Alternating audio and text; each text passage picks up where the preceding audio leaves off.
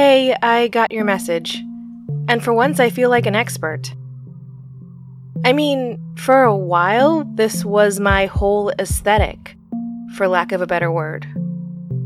And okay, granted, it is weird to make this a personality trait, but this was in college, when I was trying to sort out a lot of things, not least of which being the collective details that make up my identity.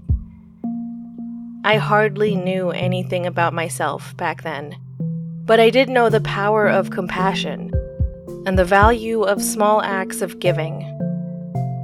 I knew those things sustained me when I personally felt like I was drowning. So I, of course, was grateful, and I would say that to them, whoever they were who gave me that act of kindness. Or I would try to express it. I was always worried, though, that I was doing something that wasn't wrong, per se, but it was different.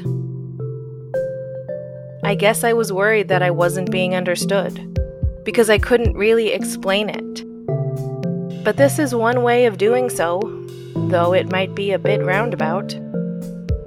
Also, it is super nice to know that I'm not alone in this, that other people have this question, specifics notwithstanding. But for now, dear student, who I once was, honor generosity.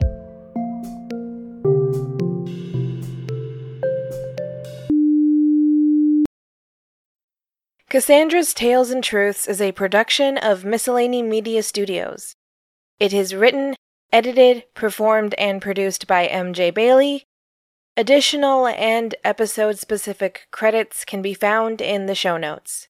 Thanks!